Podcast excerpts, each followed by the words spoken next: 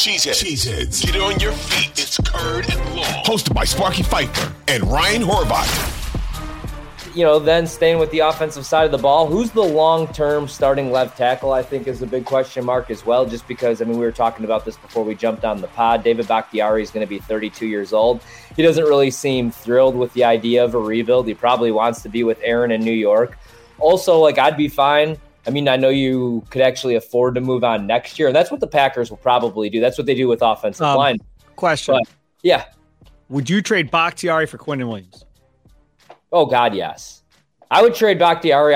If financially, if you could make it work, I don't know that I'd really want him on this team. He doesn't really seem to be down for this rebuild. Every time I see his name right now, and I don't care about politics, but it's always like he's doing something talking about politics. He's very vocal now on Twitter, yeah.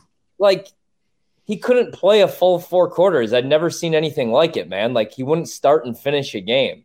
So how much is even, like, is he right? Is he going to be right? But it's and we already know, though, after next year, he's probably gone. They're going to move on from him. So who's the replacement? Is it Zach Tom? Is it Yash? I mean, we thought maybe they would draft somebody, and they didn't. Maybe they look next year, but I don't know.